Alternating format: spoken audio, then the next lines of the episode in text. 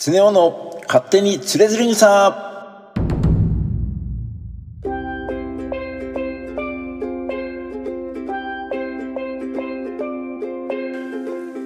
この番組は日本三大随筆の一つつれづれ草の内容を楽しく解説しながら日々の暮らしに役立つヒントや明日使えるちょっとした豆知識そして雑談中心でお届けする番組です。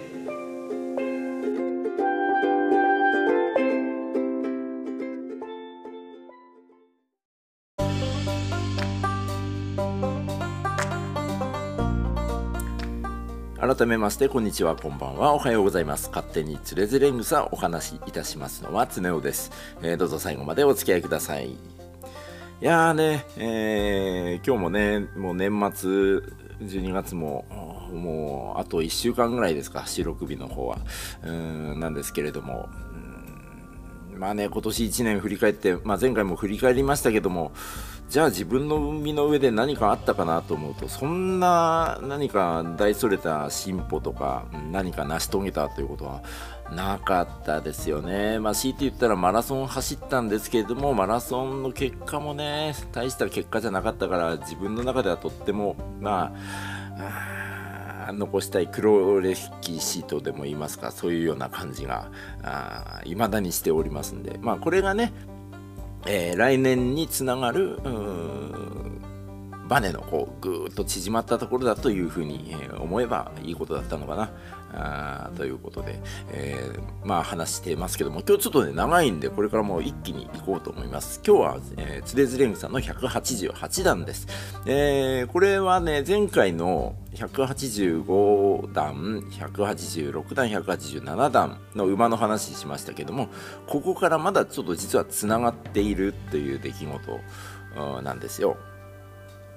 185段、186段っていうものは、えー、乗馬の名人のお話、えー、が出て、187段のところで、この専門家というものは、そのプロですね、プロフェッショナルというものはアマチュアよりも全然優れているんだよと。でどういうところが優れているんだっていうことを、うん、書いているんですけどもそれの総決算として188段というものがあります。この中でエピソードが2つ出てくるんですけれども私この2つとものエピソード、まあ、ちっちゃい頃からといいます言いますかつれづれ草を知ったきっかけになる漫画で読む古典「つれづれ草」というこの NHK の番組これをリアルタイムで見てた時にとっても印象に残ったお話なんですよね。どういう話かと言いますとある人がの親からあなたは仏教をしっかり学んでそしてそれを多くの人に伝えて世を渡り歩きなさい。と言われたんでこのじゃあその子はお坊さんになる僧侶になるっていうふうに決心したそうですね。そしてそこで何をすればいいだろうと考えたのがまず、えー、法事だから説法をして回る時にですよね、えー、その時に、えー、馬でお迎えに来られたらその時に馬に乗れないとちょっとまずいよなっていうふうに考えて、えー、まず乗馬の練習をしたそうです。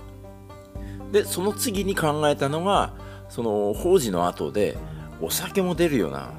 お酒が出る席で何か宴会でもね芸ができないと面白くないだろう今日が冷めるだろうからっていうふうに考えて、うん、じゃあ歌の練習をしようって歌の稽古に励んだそうですね。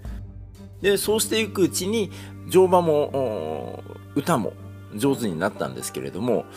そこに時間をどんどんどんどん費やしたもんで仏教を学ぶ時間が取れなくてそのまま年を取ってしまいましたというお話があったそうですね。まあね、健康さんもこの後書いてるんですけれども、えー、こういう失敗というものは、まあ、誰もがするよと。うんいますよね。まだ若いしとかまだまだこれからだからなんて言っているといつの間にか年を取っちゃって、えー、あれ何もやってこなかったなっていうふうに、えー、人生を終わっていっちゃうなんていうことがあまあね自分もね、えー、とっても身につまされると言いますか、まあ、若い頃学生の時は本当に無趣味というかね部屋で一人あのゲームばっかりやってるような、うん、やつだったんですけど、まあ、それじゃあいけんと思ってなんだろうね青春をそこから始めたかのように二十歳過ぎてぐらいからかなギター弾いたり釣りに行ったりスノーボードを始めたりスラックラインなんていうね、えー、やつもやってましたけどもどれもこれもね一緒くたにやろうとしてね、えー、とっても全部が中途半端な もうここに書かれていることが本当にそのまんまですね、うん、中途半端ですね私もね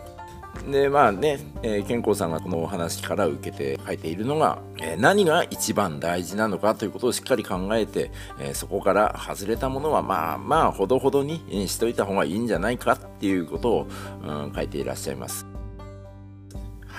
はいわかりました。っていうふうに。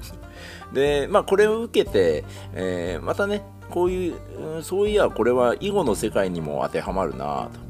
というふうに健康さんも言ってましてこの3つの石を捨てて10の石を取りに行くっていうことはまあ考えることは簡単だだけど、えー、10の石を捨てて11の石を取りに行こうっていう発想ということはなかなかできないもので、まあ、あれもこれも手に入れようと思うとどれも、うん、失うという話ですよね。あのなんで2頭追うものは1頭得ずっていう感じなんですかね。また別の例として何か用があってある人の家を訪ねた時にその人の玄関先で「いや待てよ」と「この人に先に会うよりもあっちの人に先に会った方がいいんじゃね?」っていうふうに気がついたらもうそこの家の玄関を入らず自分がいいと思ったところの家を訪ねた方が良いというふうに、えー、書いていらっしゃいます。ねそこまでしなくてもね玄関ちょっとノックしてちょっとまた後から来ますんでなんて、えー、言っていけばいいのにっていうふうにちょっと内心思うんですけれどもまあ健康さんもねなかなかあのこうと決めたらこうという人なんですよね。まあめんどくさい。188段にはこうもう一つちょっとエピソードがありまして、えー、これちょっと自分も好きな話なんですがある雨の降る夜宴会の席での会話の中である人がこういうことを言ってたんですよね。えー、マソホのススキとかマスホのススキっていう季語が俳句にあるけれどあれどっちが正しいのかね。この摂津の国の渡辺っていうところに住んでいるなんとかっていう商人が知ってるらしいんだけどって言ってた。そしたらそれを聞いた東蓮法師っていう、まあ、お坊さんですよね。こちらの方がファッと立ち上がって「ミノと傘を私に貸してください」と言って周りの人は「どうしたどうしたどうした?」って聞いたら「いやすすきのことが気になるから今から摂津の国の渡辺に行ってきます」って言ったそうですねそしたら周りの人が「いやいやなんでなんで?」ってこんなにね雨の降ってる夜に行かなくてもいいじゃんって言ったらなんでそんなこと言うんですか？人の命はこの雨が晴れてくれるのを待ってくれるんですか？私も摂津の国の商人もいつ死ぬかも分かりません。今聞かないでいつ聞くんですか？今でしょう。まあ今でしょうは言ってないんですけど えっと言い残して、えー、雨のね、中をこうかけていったそうですね。えー、後から聞いたら、この東蓮法師は無事にその、摂津の国の商人にお会いできて、えー、すすきのお話を伺うことができたそうです。というお話があって、なんか好きなんですよね、この話ね。なんていうか、ちょっとつ盲信感がすごい好きで、こうなりたい、まあまあ、ここまでひどくなくてもね、えー、思ったが吉日で突っ込んでいきたいなっていうふうに、えー、今でも思うんですけど、まあなかなかね、えー何かいろんなものが邪魔して尻込みすることもありますけれどもちょっとまあこのね、えー、今この放送を機会に自分のところに染み込ませようかなと思いますね。まあ、この書き出しのところではこの大事なことと思ったことなどであればその他のことが上手にいかなくても人から笑笑われたりしても恥ずかしがっちゃいけないよっていうふうに言っていらっしゃいます。まあ、こういう話が論語にもあるようで時々はすなわちこうあり、えー、時は春春便の春ですよね。時時は、えー、時間の字、えー、時々はすなわちこうあり。何事も機敏に行えば必ず成功するというふうに書かれています、えー、たかだかすすきの話でさえもこんなに俊敏にね、えー、行動するんだから自分たちは一生考える上で気になったことはそれ以上に機敏に行動を起こさなくてはいけないのでしょうっていうふうに、えー、締めくっていらっしゃって。健吾さんかっこいいな。これまでの放送ではね結構あの偏屈じじいなんて、えー、言ってますけれども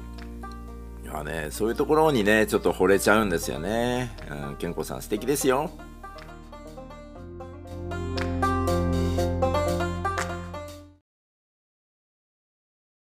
月が見てるよララララはい、ということで、勝手につれづれ草エンディングのお時間となりました。今日は188段、何が一番大事かというお話を、うん、いたしました。これはねもう一生と言ってるけども一日の中でもそうですよね。休日なんかあってうーんじゃあ掃除をやって炊事洗濯うん家事をやってね。あとどこどこに買い物に行かなくちゃいけないなんていうの。をこれをどういうタスクをどうやってねこのタスクをこなしていくかっていうものってやっぱりダラダラとやってるとね最終的にその日一日何もしなかったなんていうこともよくありますんでねちょっと気をつけなくちゃいけないななんて、えー、思いました。ね、最後のね論語のお話なんかもとってもいい話ですよね何事も機敏に行えば成功するっていうことは本当にうーんやっぱなんとなくダラダラ生きている自分にはねとっても耳が痛いお話なんで、えー、ちょっと肝にね銘じて今日ちょっと休日なんでね、えー、午後からといいますか昼前からですね俊敏におかなと思いました。ということで、えー、勝手につれづれ草本日の放送はここまでとなります。えー、番組のご感想は私のツイッターの方、DM リプライ、えー、いただけますと、今後の番組制作の励みになりますので、どうぞよろしくお願いいたします。えー、あと、この原文の要約、こちらの方は私のノートに入えー、書いてございますので、え、そちらの方もよろしければ見ていただけますと、あ、こんなこと言ってたんだなっていうことの思い返しにもなるかなと思います。え、どうぞご覧ください。お話しいたしましたのは常雄でした。それではまた。バイバイ。